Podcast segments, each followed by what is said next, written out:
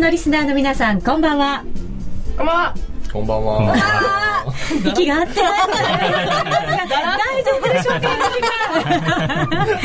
気合を入れてね、はい息を合わせて進めていきますよよろしくお願いいたします夜のトレード酒場スタートですさあ今日のメンバーからご紹介いたしましょうまずは陳正人さんですチンです。よろしくお願いします。よろしくお願いいたします。そして、川島さんです。川島博隆さんです。よろしくお願いします。お願いいたします。みんなの外為ですけれども、はい今日は詳しくいろんな機能も説明いただこうと思います。はいよろしくお願いいたします。お願いします。そしてもうレギュラーです。ブルマのミッシェルと浜園イエーイよろしくお願いします。浜園ミカまで言ってくれるちょっと待っちゃった。よ今夜もいい夜を過ごそうね。ペラペラだなでもなんか今日は国際色豊かな感じでね。そうだそうです。進めていきたいと思いますので。仲間が一人増えた感じ。ね。よろしくお願いしますアメリカ出身のよろしくお願いいたします。さてですね、為替がちょっと動いてますので、現在のレートから入れておきたいと思います。まず、ドル円が82円22銭から24銭あたり、ユーロドルで見ますと、1.37226から1.37246ぐらいでの推移となっています。今日22時30分にアメリカの GDP 発表があるんですけれども、それを前にして結構激しく、えードルが売られてるような状況なんですね。チンさん、これどんな風に見てらっしゃいますか？はい、あのードル円の値動きが非常に、えー大きいな気がしますね。はいそれはあのー先ほどムーディーズさんですね、えー米国のソブリン、えー格下げの方向に行うじゃないかと警告を発したので、結局昨日日本のソブリン格下げしたので、あのそれはムーディーズじゃなくて S&P 社なんですけども、はい。まあ結局その EU のソブリンリスクというのは、えー対岸の火事ではなく、米日本と米国に移っていくという構造はマーケットは警戒してるんですね。うんそうですね。昨日は日本国債、そして今日はアメリカ国債でなんとなく為替が振らされているようなそんな感じなんですね。はい。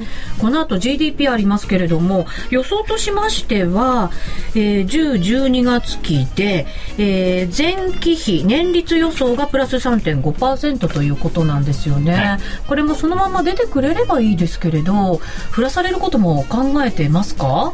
えっと個人的にはそのこれから出た出た地震もちろん大事なんですけども先ほどのニュースに比べるとインパクト的にはやっぱり、えームーディーズ社の声明の方がインパクトは大きいですね、ですからこのもしかしたら、えーマーケットがあーデータよりもおじゃあ米国と日本どちらですね先にこうソブリンリスクに落ちるかというところを収集してるんじゃないかな気がします。はい、はい。川島さん、この GDP 予想なんですけれど、はい。ミンタメのホームページではどんな感じになってるんですか、はい、えー、見た目ではですね、ええ。あのー発表時の変動幅、10分後の変動幅っていうのを GDP が発表されて10分後、はい、の変動幅っていうのを計算してまして、ええ。過去12回分ですね。なので、えー1年で4回だから3年分。3年分。で大体ですねこれが26ピップスっていうのが、えー今回前,、えー前回から12回分の平均で出ております。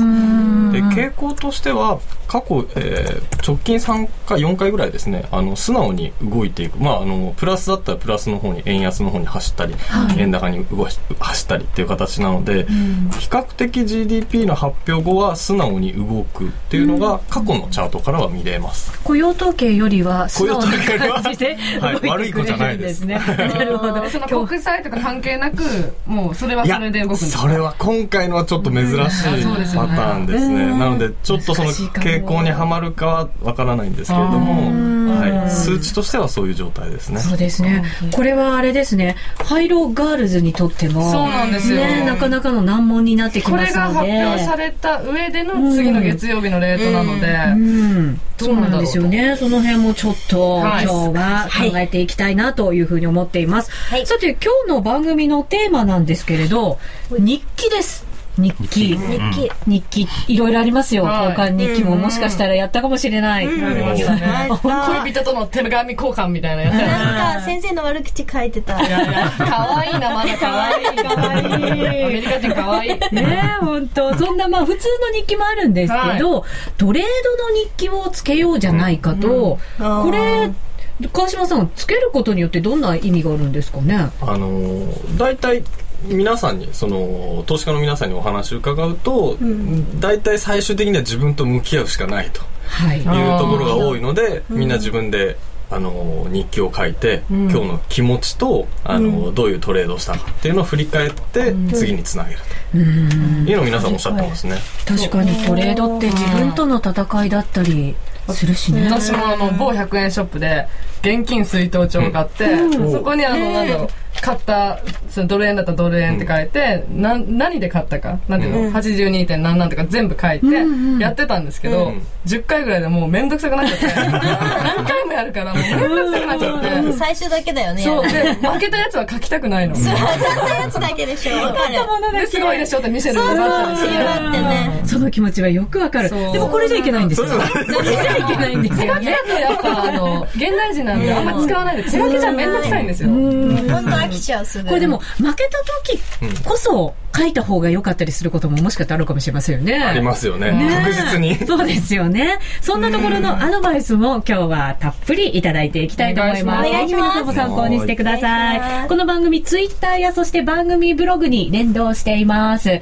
出演者の方々への質問なども、おどしどし書いていただけると番組の中でえーご紹介させていただこうと思います。よろしくお願いいたしますブ。ルマの練習とかやめてください。それ聞いてみたい。さあ、チャレンジコーナーも白熱しています。1000円から始められるシンプルな金融商品、選べる廃炉を使ったチャレンジコーナー、廃炉ガールズの円高円安あなたならどっちシーズンイェ2イ始まっております。どうよ、今までいや、の結果私ですは。ね、うん先週勝ったんですよ、うんしかもダブルで的中して。うん初？そう。しかもシーズン2初ですね。これはあの、あの、商品が出るっていうのをシーズン1知らなかったんで、ガチで頑張って、シーズン2は絶対商品を狙おうと思って。うん、頑張れ えーでもダブルで当たるってめちゃめちゃすごいかも。めっちゃすごいですよ。今まで当たらなかった分ねうる。さいわ。うるさいわ。大12連敗だよ。今週はミシェルにも頑張っていただこうと思い頑張りま。ますもちろん、リスナー参加型クイズもいつも通りありますので、皆さんもチャレンジしてみてください。それでは、10時半までの1時間です。楽しく参りましょう。さあ、まずは最初のコーナーです。よく分からずに売ったり買ったりして、知らない間に負けている方。なんか自分が言われてる気がするんですけど、すごい。い やミシェルばっかりかもしれない。えーユーストリームの前の方、そしてラジオの前にもいらっしゃいませんか？そして失敗を反省しない、そして失敗を認められないという方、もしかしたらいらっしゃいませんでしょうか、そんな方にお送りするこの時間でございます。皆さんツイッターでぼやいてください。ぼやいてください。一緒にぼやきましょう。はい。さあ、チンさん、トレードの勝ち組、負け組、はい。まあ、両方に分かれるじゃないですか、トレードって。はい。中間ってなかなかいなくて、勝つか負けるかなんだと思うんですけど、そうですね。はい。長いスパンで見ると、そうですよね。差ってどっから出てくるもんなんですか？うーん。これは、えっと、難しいご質問なんですけども、私の意見としては、あの、どちらというとですね、自分のことをよく知ってる人が、えーその、どんどん、こう、勝ち組に登っていけるんですね。自分のことをよく知ってる人を、己を知ることってことですね。そうですね。あの、究極で言えば、まあ、さっき、あの、こお言葉なんですけど、その、相場というのは結局自分と相場のお付き合いですからね。はいで、そこで、えー勝ち組になるのは、えっ、と、実はある意味では簡単といえば簡単だ。なかなかね、みんなできないというのは、私自分、今でもそうなんです。できない部分がいっぱいありますし。陳さんでもまだできないところがある。そうです。結局自分がやっちゃいけないこと、自分が失敗のその癖ですか、いかに最小限になくしていくか。それだけなんです。えーそうです。それをなくしていけば、えー残した道はあー勝つしかないから。だから、失敗のトレードを日記に書かないといけない。そうです、そうです。あの、あの逆に言うと、成功したトレードを書かなくてもいいですから。あの成功したトレードがもしかしたら単に運が良かったかもしれない。まあ、例えば今ドル売った人が、えー、ムリーズ社の発表がたまたまあって、ポンと下げたってかもしれないよ。確かにね。それはラッキーなことでしそかないれで。大体ね、初心者ほどですね、こういったラッキーが、えー自分の腕がいいと勘違いしちゃう。今勘違いしてるかもしれない。何が？確かに。じゃあ、自分の器を知ることが、勝つための最初の道。ええ。まあ、今のお言葉はすごいいい言葉なので、自分の器、もう一つの意味あるんですね。自分の器を知るというのは、例えば他人が成功した方法が自分に合ってるかとか、また別問題なんです。で、あの、他人の器は合ってるかもしれないけど、自分はそのまま持っていって、全然ダメというケースがいっぱいあります。はなんかよく人の助言を聞いたりするじゃないですか。はいそれで自分自身信じてないってことですよね。それで動くってことは。い。えっとね、信じるか信じないか、結局自分の判断、基準に持って判断しちゃうから、ですから自分の基準をまず作らなきゃいけない。ええ。え大体ですね、初心者があ犯したミス、大きなミスの一つ、まあ、さっき助言の話ね、はい。え最初からもう偉い先生、あるいは誰の合ってる人の話ばっかり聞いて、そのまま真似して、そのままトレーディングして失敗して、それ極端に、えー全く他人の話全く聞かない。全く参考しない。こういう、まあ、極端な触れ方ですか。そういう人がもうどちらかというとダメなんですね。ええそっか。両方をちゃんと使えるような人がいいんですね。まあ、聞くのはいいんですよ。いっはいぱい聞いて、いろんなあの意見聞いて。ただ最後判断は自分ですから、結局さ自分の基準というのは自分の器に当たらないとダメなんです。あうん私どっちもやってるんです適当にやるのと人の意見の両方やってるけどどっちも負ける どうしたらいいんだろうあ。大概運悪いわ、それ。まず前者の適当なのはやめた方がいい。まずはね。なんか偉い人の発言聞いても勝てないなら適当しかないじゃないかってなっちゃうでもそういう気持ちはわかる。そうですよね。完全に今、ドヤ顔で言ってました。よね。そうなの。はい。でも確かに世の中にはなんか必勝本みたいなものずらーりとね、並んでる私も方でしょ。たくさん買いました。これで億万長者になれる。いなれるな。君たちあれ中古屋で売っとったけ？ど結局聞かんかったってことよ。中そうか。古屋で売っとったけど。そう。だ。そう中古屋で売ったってことです。ね、誰が？そう。中古屋でいっぱい買わてか、せなあったの。恥ずかしいこと言わないで、あの、中古屋で買った。貧乏がもっとない。でも、ついさん若い頃はは、どうでした？自分のことそうやって客観的に見れたりしたんですあかの、今でもそうなんですけど、若い時もっと、もっと自分のことを客観的に見てなかったんですね。へえ、ちんさんも、えも私もじゃない、もう多分若い人みんなそうなんじゃないですかね。ドルドで熱くなっちゃったりとかしたりとか。そうですね。まあ実は今、その若い人という言い方がいいあのじしたくないです。そうすると自分年取ったって感じ。ええ言うことでおじさんになっちゃったような気分になる。ええ。まあ、じ逆に言うと私20代っていうのはあるいは30代前半もそうなんですけど、その自己発見自分はとは自分とは何かっていうですね、こう悟ううこの時期と思いますので、そこでいっぱい失敗してもいいと思います、何やってもいいと思いますね。そうです。よ。ブルマは舞台で滑って滑って大きくなるんだよね。何回滑ったことだね。この間も飛んだネタ やらかしちゃった。あるある。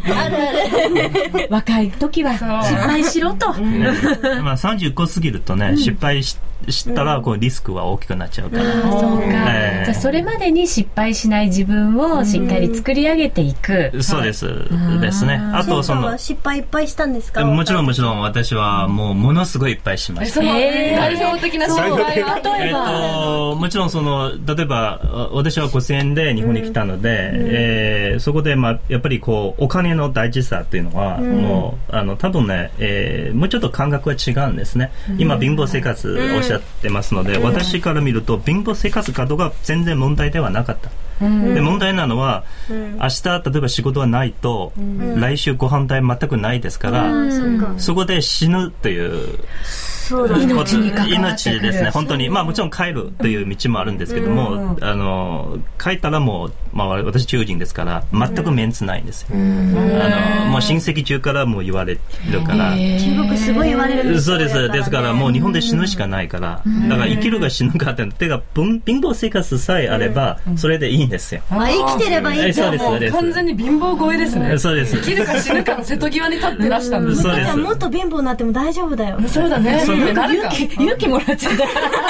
逆な勇気をもらっちゃった。すごいなんか笑顔だった、ミシェルが。そこで貧乏な生活を、あの維持できればいいし、その上ではやっぱりこう貧乏な生活ながら工夫して、あの学費作ったりとか、やっぱ、あの単に日本に来ただけではダメなんですね。やっぱ中国人、まあ少なくとも我々のその家庭の雰囲気では、日本でこう学歴取ってこないとダメなんですよ。えーだその大学に入るもちろん目標だし、その上で投資もしたいし金持ちもなりたい、でそこでやっぱりえー一生懸命お金貯めて、それで、えー投資したり、えーものすごくの人に騙されてですね、あの皿洗いで時給例えば600円800円で貯まったお金をぐんと何百万を騙されたりとか、誰そいつ？まあよそんな、逆に言うとですね、今はそういう騙された経験が感謝してます。なぜというと、えー人間というのは、えー社会において経験、まあトレーニングも一緒なんですよ。自分で失敗しないと、本読んだり、他人に教えられることが全くその本質わかんないです。えー自分は失敗すると、それで、えー分かったことが、あーいっぱいありますし、この痛みが強ければ強いほどですね、えー次、こう、過ちを犯さないんですね。ですから、その騙された後は僕が自分に誓ったのは、これからは絶対人に騙されないように。えーですから、い幸い、えーそれ以降は騙されたことないし、私を騙すとしたら、もう大変の努力しないとダメですね。騙せ騙せですから、逆に言うと、私がすよ。騙しちゃう。それ騙されないから。仮に私、その、騙された経験なくですね、今、例えば何十億資産あったとしてね、で、50歳になって、人に騙されると、何、50何十億を失う可能性もあるんですね。だから若い時が騙された方がいいんですよ。だからトレンドもそうなんです。トレンドね、結局若い時が自分でいっぱい失敗した方がいいです。なぜというと、自分の失敗から勉強しかできないから、最後。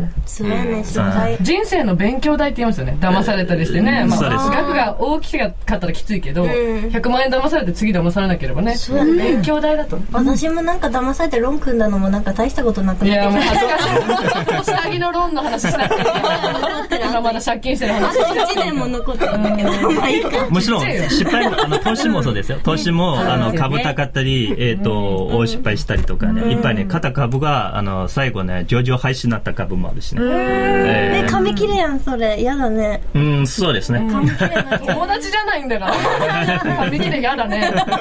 ねすいません、まあでも、トレードで勝つためには、その失敗も必要。で自分自身もそこから知って、で、勝ち組になっていくっていうためには、日記がすごく重要だということもね、なんとなく皆さんにお伝えできたんじゃないかと思います。さあ、その日記をどんな風につけたらいいのかは、CM の後詳しくお伝えします。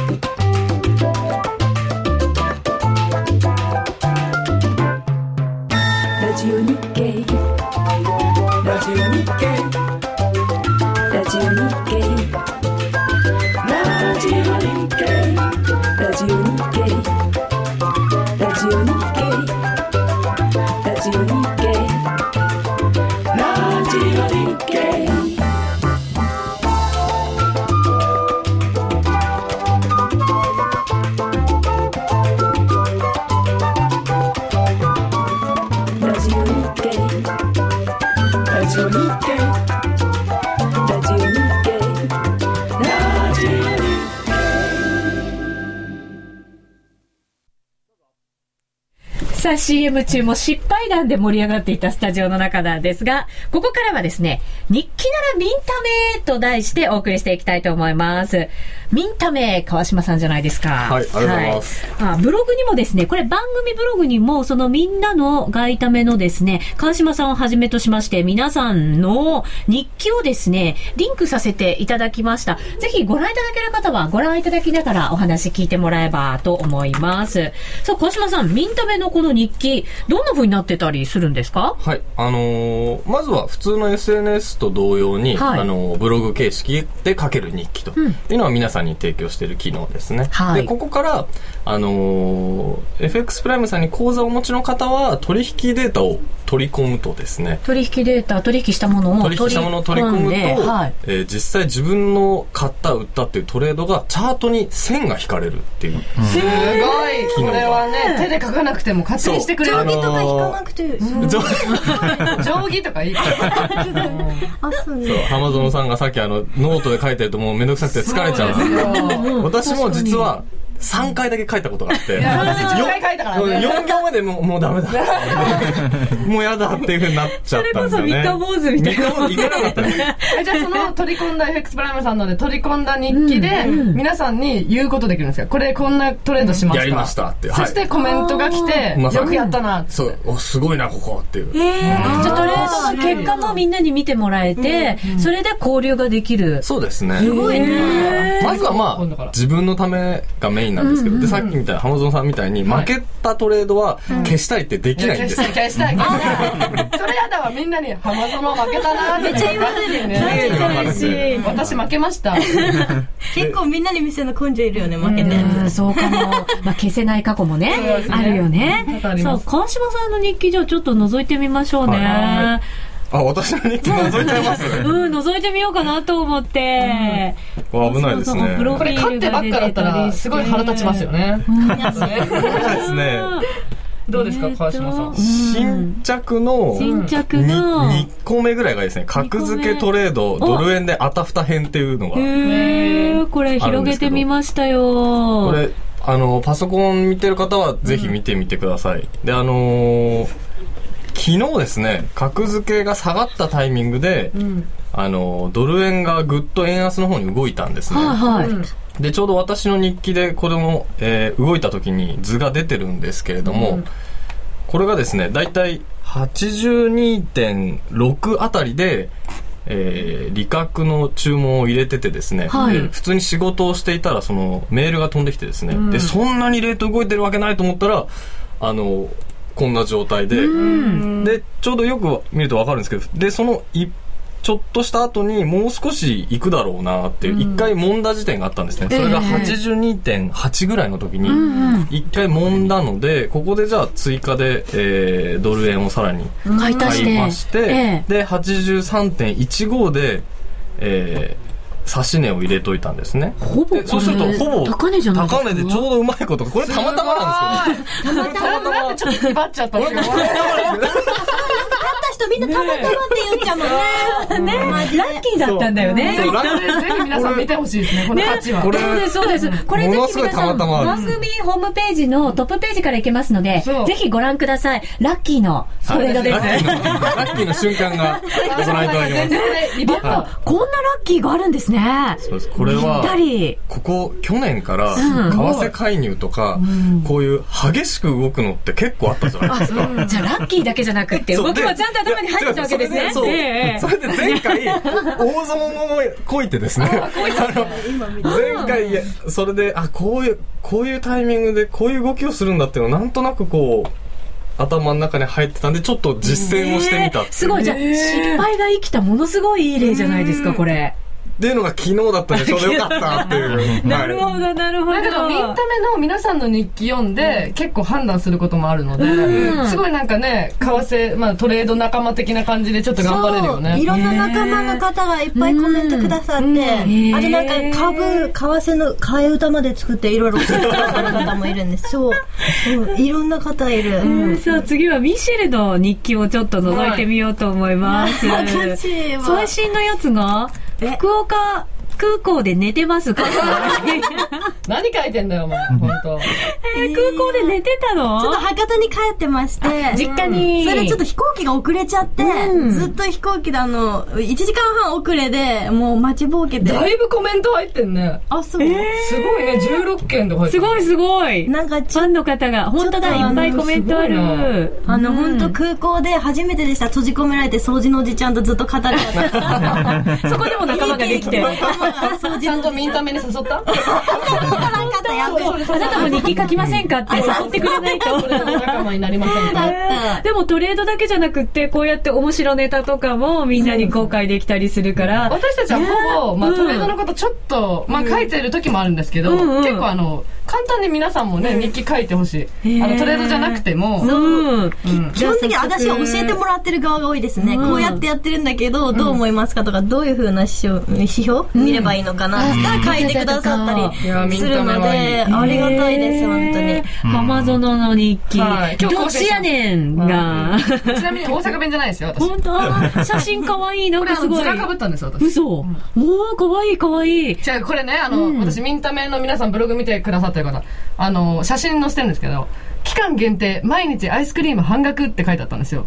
だからどっちやねんっつって。期間限定で毎日か。そうだから多分期間限定で毎日やってるんだそのろうけど。期間中は毎日アイスクリームが半額そうそうそうなんだけど、うんなんかご利用しだったんで、これちょっと日本語の使い方おかしいかなと思って。なんかじゃあよく気づいたね、そんなとこ。い やいやいやいや、アメリカ人から褒められても。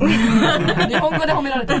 結果どっちやねんと。そう。で、結局は今日出るので。来週はうん円高円安どっちやねんと皆さんどっちかちょっと。どっちですかね。ねえ、ツイッターでつぶやいていただければ、ぜひぜひ私その予想にするので入ろう。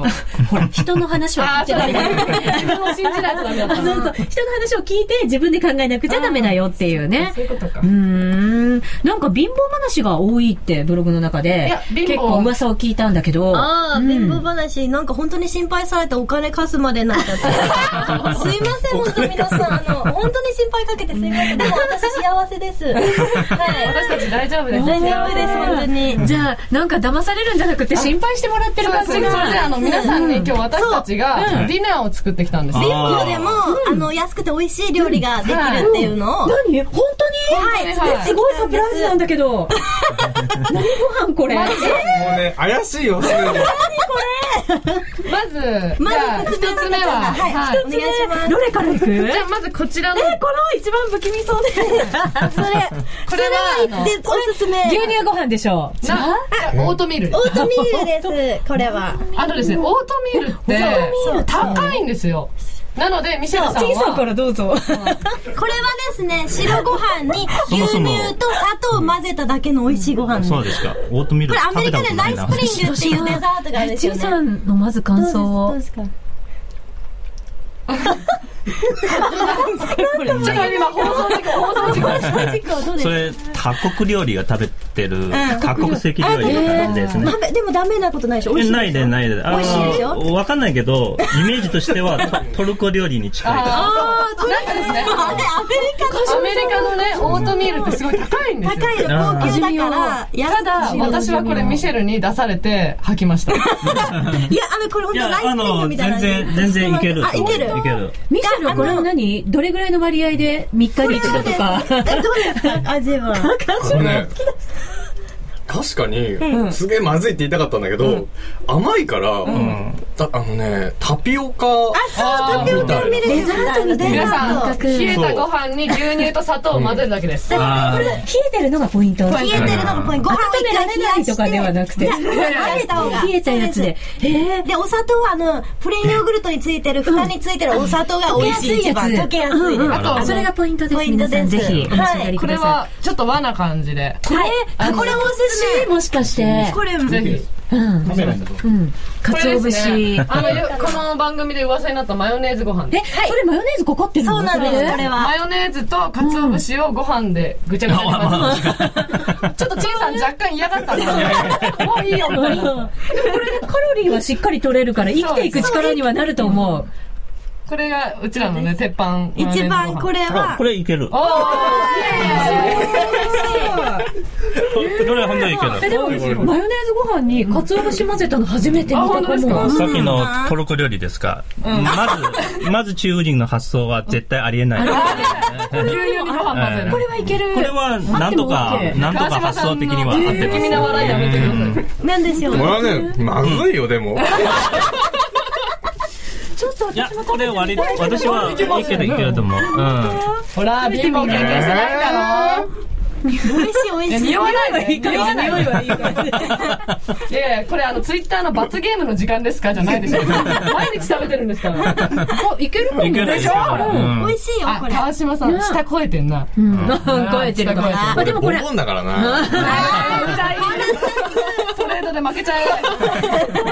あとこれがちょっと特別料理でこれもう一つ。これは何か。これ何が？そう、当ててください、逆に。これじゃがい。もでしょ？じゃがいも。まあとりあえず食べて。じゃがいもだけ一回あそうだ。あ一回ちょっとこれね皆さんにも。特製マッシュポテト。はい。あ、ポテト。ポテト、やっぱりポテトなんそだ。そうこれどうやって作ったかは後で言います。食べ終わった後。はい。味をちょっと。皆さんも貧乏料理ツイッターでつぶやいてくだあ、さい。すいません。はーい。でこれはねとても美味しいですよちんさん大変って、いや登場したご意見が。さあどうですか？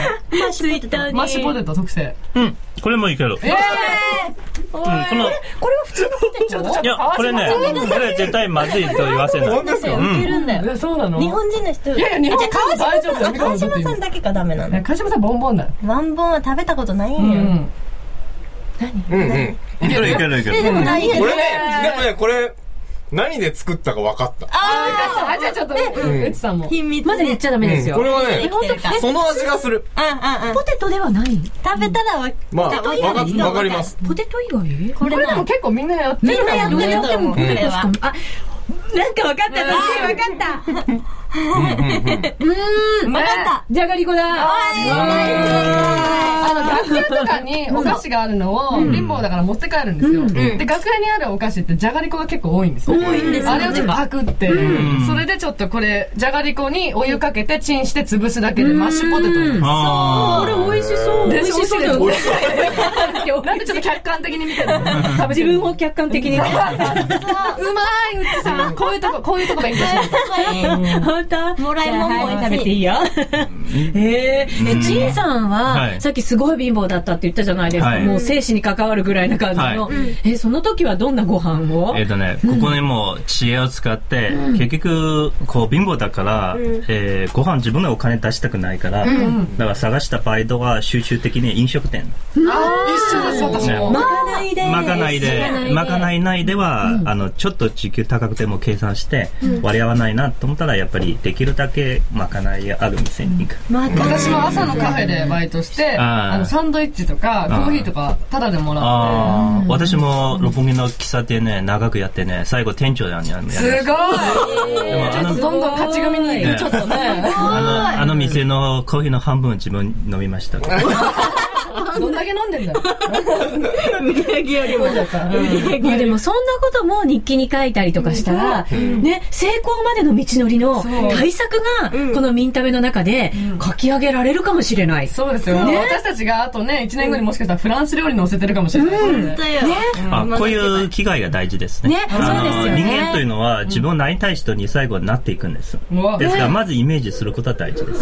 それもはい。日記に書いていけば、はい。だって自分が書いて書いて、はい。それが本物になってくるっていうパワーになったりまず、ますよね。まずそうなんですよ。イメージしないと目標ないから、近づけないです。そうですよね。ぐらいなとりあえず、F カップ？カップ56カップアップしないとなとりんない朝朝起きたらフルーツがいっぱい並んでるのを思い浮かべたらフルーツがあるかもしれない。そんな目標もありですよね、ちいさん。これは男性としてはコメントしづらいです。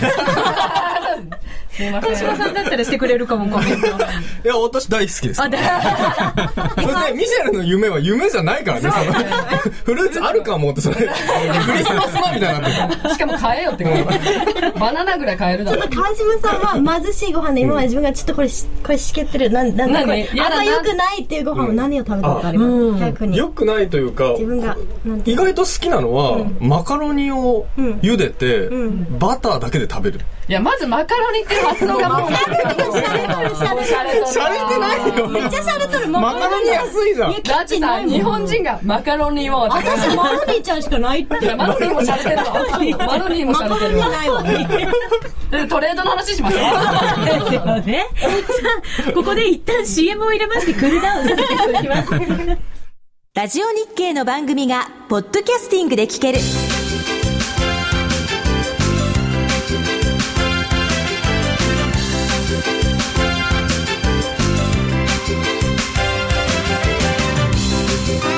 iPod などの MP3 プレイヤーでお聞きいただけるポッドキャスティングではラジオ日経のマーケット情報を中心にいくつかのオンデマンド番組を配信しています。いつでもどこでも聞けるラジオ日経。詳しくはラジオ日経のホームページをご覧ください。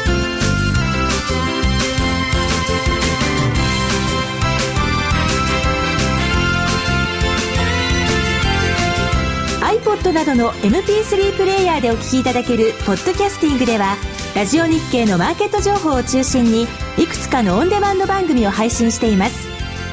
いつでもどこでも聞けるラジオ日経。詳しくはラジオ日経のホームページをご覧ください。ハイローガールズの円高円安あなたならどっち。ここからの時間は FX プライムの提供でお送りします。このコーナーでは、ハイローガールズで10週間、円高、円安、どちらかを選ぶ、選べるハイローにチャレンジしていただいています。選べるハイローは、毎週月曜日に発表される基準レートから、金曜日の為替レートが円高、円安、どちらかになっているかを予想するだけのシンプルな金融商品です。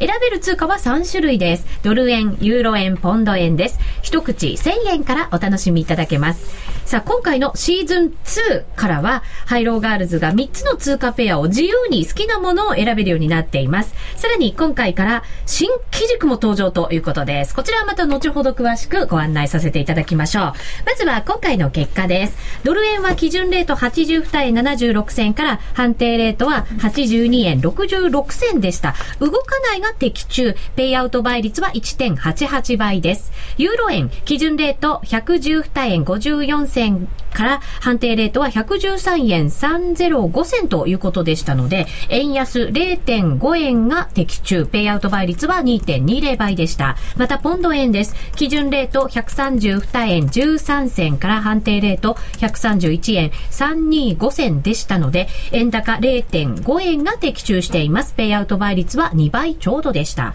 ということで、夜トレでハイローガールズがチャレンジする企画、ハイローガールズの円高円安あなたならどっち？シーズン2。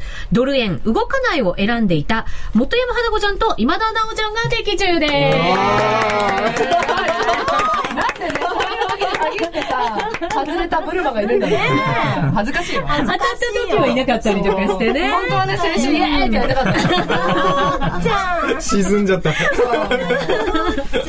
さあ、さあその結果です。えー5人の現在の軍資金、ちょっとずつ動きましたよ。花子ちゃんが28,580円。なおちゃんが28,880円。ちょっとこの辺は並んでますかね。えーあやのちゃんが26,000円。みかちゃん、プラスじゃん。39,910円。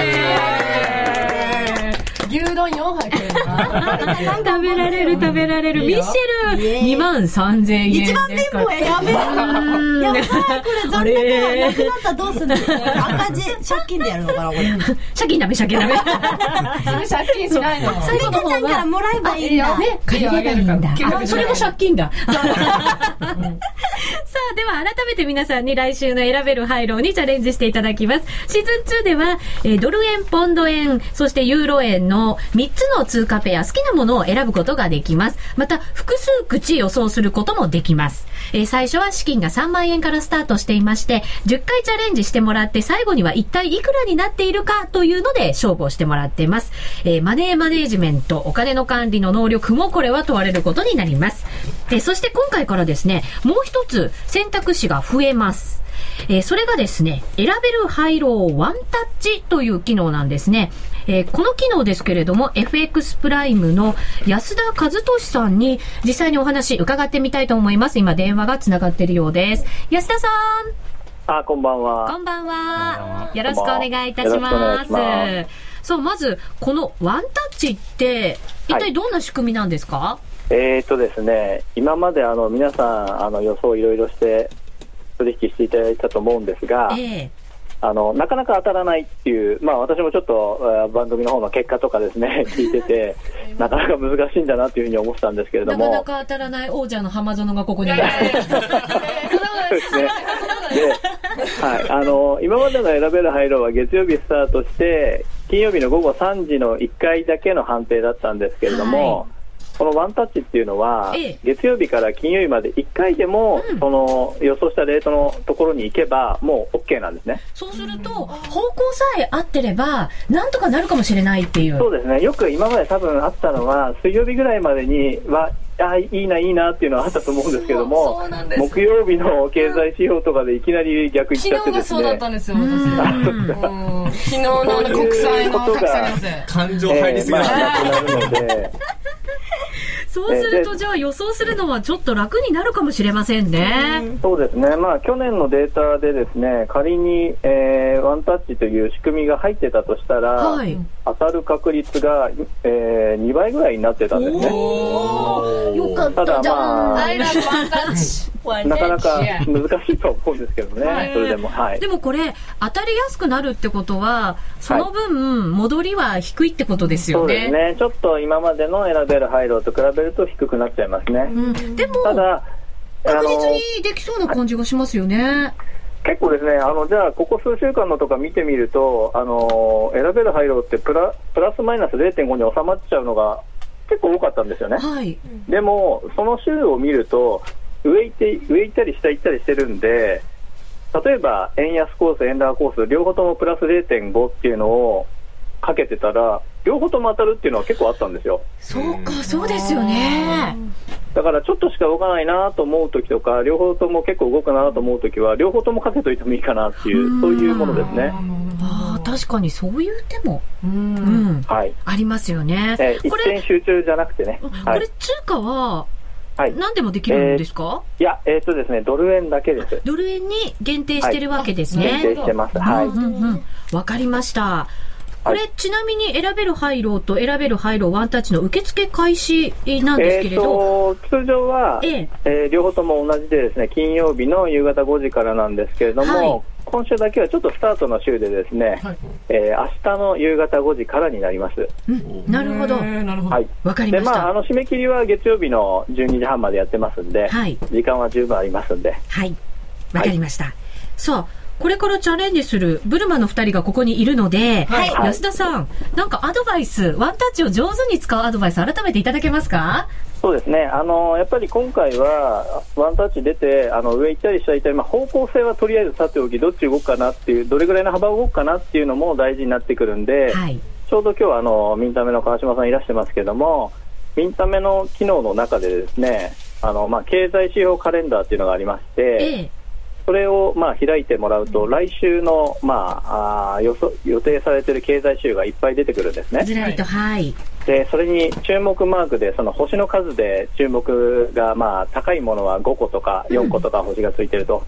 でそういうものはやっぱり指標出た後結構動くというのがあるので、はい星がいっぱいついてるのがいっぱい出てる週は、ええ結構動くなという予想をしてもいいのかなというふうに思いますね。そうするとワンタッチででも結構高いところに逆に行く可能性はありますよね。そうですよね。えおえで逆に星が、で星がないときはあんまりそういうのを予想しちゃいけないのかなとか。うんうん。でもそう考えたら今日の GDP ってかなり大切ですよね。そう、そんな気がしますよなの GDP ではこの GDP 終わった後での考えないといけないってことですよね。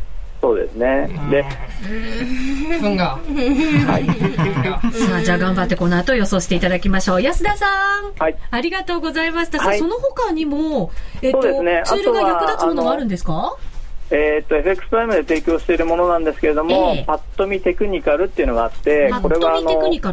パッと見テクニカルって言ってですね、あの、ボタンを押すとこれからの相場をですね、予想してくれる、すごい画期的なものがあるんですね。すごい。チャートっええて過去のものになってたんですけど、未来のチャートになるわけですね、そですね。すると。まあ、ただ、あの、いい加減に出してるわけではなくて、ええ過去、同じような形をしているチャート、やっぱり相場の動きって人間がやってるものですから、同じような動きをするケースが多いので、はい。そういうものをあの過去のデータから引っ張ってきてあの表示してるんですけども、それをなんかを見て、じゃあ1週間ぐらいの動きはどれぐらいになるのかなっていうのも出せ出るんですね。おー、それいいですね。そういうのが欲しかったんですよ。そうなんですよ。そうええこれ今お試し版もあるんで、ぜひですね、見てもらうと面白いと思うんですけども、限定公開してますね。さあ、じゃあぜひ、リスナーの皆さんもミンタメのホームページご覧いただければと思います。そうですね。安田さん、ありがとうございました。はい、ありがとうございました。ありがとうございました。FX プライムの安田和俊さんにご紹介をいただきました。さあ、それでは実際に川島さん、来週のポイントなんですけれど、はい経済指標続々出てくるんですよね。そうなんですそうするとさっき言ったあの星のマークが結構ある週になりますよね。は例えば、どんな経済指標ですか？来週は、はい。あの ISM 製造業景況指数っていう1日の火曜日。そうですね、はい。あと先週あせあのこの前 ADP の雇用統計、あの民間雇用者数っていうのがあるんですけど、はい。前回これがものすごい結果が良くてですねそうでした。あの3倍ぐらいやったんですよね、確かに。で、雇用統計にも結構期待がこそう集まった感じの、最近でもギャップがあるんですよね、少しね。で。前回のこの ADP の時に、えー10分間でドル円で4、はい。43ピップス。すごい動いたんですね。動いたんですね。ええ。この指標で、大体平均、大体というか、正確に出してるんであれですけど、えー平均16ピップスぐらいなんですけど、前回は43ピップス。3倍ぐらい動いたってことですか？そうですね。わちょうどけあの、コンセンサス10万人って言ってたのが29.7万人増だったんで、うん。ちょうどそれも3倍だったんですけど、わかりやすい。はい、っていうぐらい動いたんですが、ええ。まあ、なんでこ今回はまた、えーコンセンサス15万人増ということなので、あのどう動くかわからないんですけれども、一応この辺が、えー来週はポイントかなと。なるほど、はい。もしかしたら動く週になるかもしれない、ワンタッチも上手に使ってもらってもしかしたらその方が確率が高いのかもしれませんねそれではじゃあブルマの2人にはい予想をしてもらおうかと思いますどっちからがいいですか？じゃあ私から。はいじゃあ浜園からお願いしますじゃあ私はですね、あの、今回円安に動くと考えてるので、勝手に。でうんえ GDP で。うんなので、ワンタッチで、円高に、で0.5。円高マイナス0.5。円高マイナス0.5ドル円のん。ワンタッチを二口。うん。当てるね。電話投票みたい。な電話で買ってるみたい。なてれんって感じですね。ワンタッチ使ってみます。ネットとは思えない。約定しましたみたいな。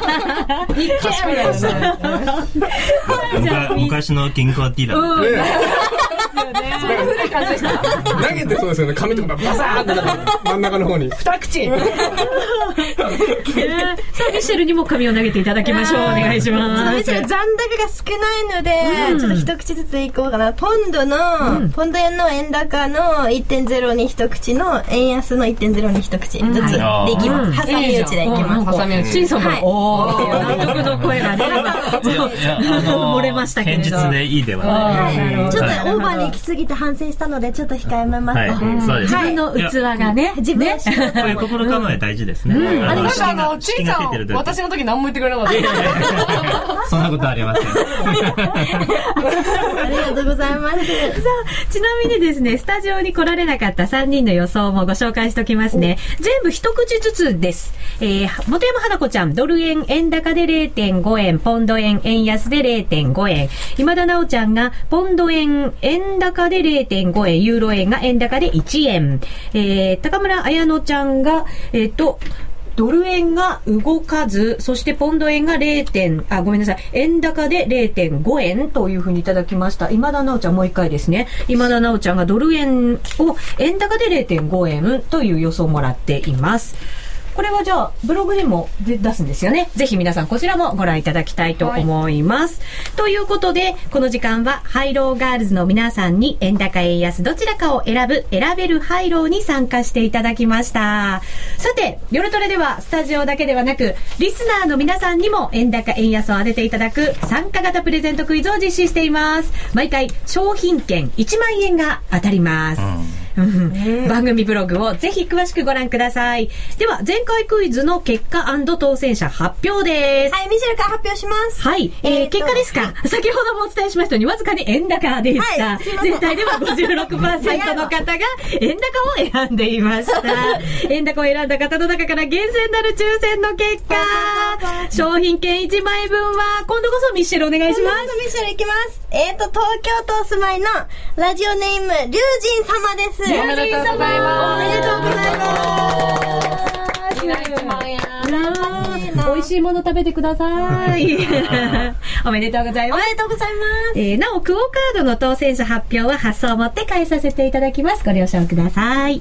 えー夜トレリスナー参加型プレゼントクイズ、円高円安あなたならどっち次回は来週月曜日1月31日のお昼12時30分、12時30分が締め切りとなります。ご注意ください。締め切り時刻は選べる配慮とこれ全く同じです。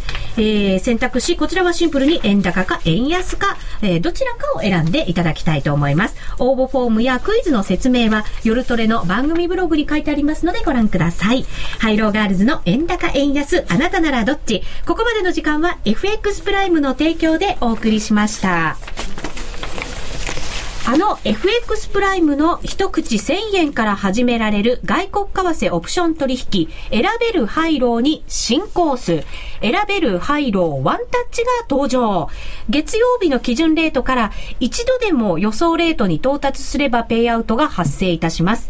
ますますチャンスが広がる選べるハイローで外国為替をもっと身近に。詳しくは選べるハイローと検索。もしくは、ラジオ日経の夜トレ番組サイトに掲載中のバナーをクリック。FX プライム株式会社は関東財務局長金商第259号の金融商品取引業者です。外国為替オプション取引選べるハイローは金融商品取引法に規定される通貨関連店頭デリバティブ取引です。また、元本あるいは利益を保証した金融商品ではありません。外国、え為替変動、金利変動などのリスクにより支払ったオプション料の全額を失う場合があります。お取引にあたっては契約締結前交付書面をよくご理解いただいた上で、ご自身の判断と責任においてお取引を行ってください。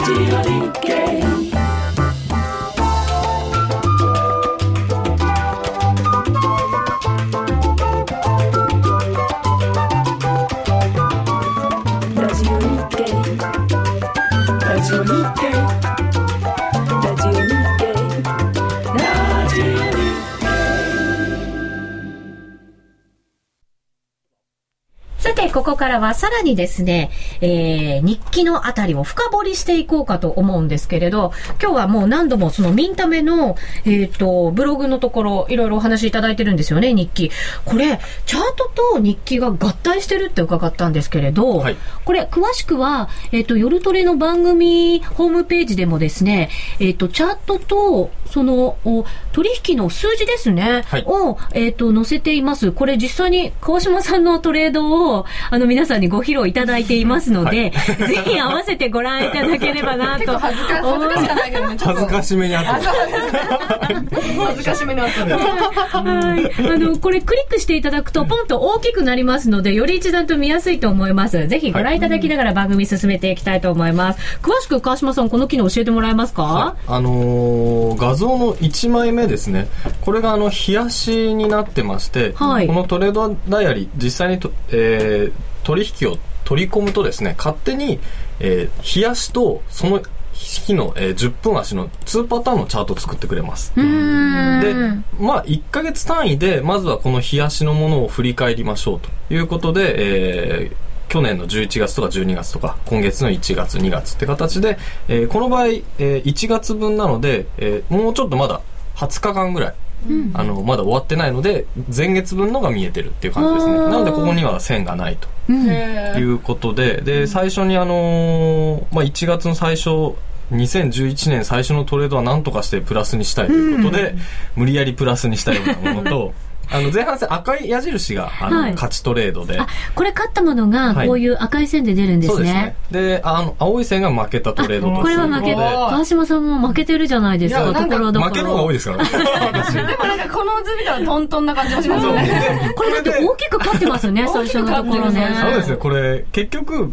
これで何を見るかっていうと、自分がその、どこでポジションを持って、どこで利益確定とか、ロスカットしたかというのがこれでわかるんですけれども、完全に、あの、前半戦は、えー円安の方に持っていて、どんどん、えー利益確定をしていって、で、後半戦は、えーそのままの気持ちが、えーなえー強かったので、ロングで持ってるんですけど、そうですよね。下がっていっちゃって、ロスカット確かに本当そんな感じだ。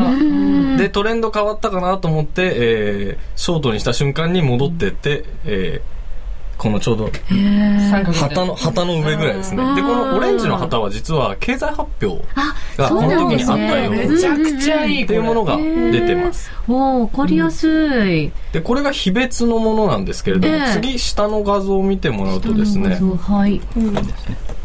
この下の画像が、えーこれ昨日ですね。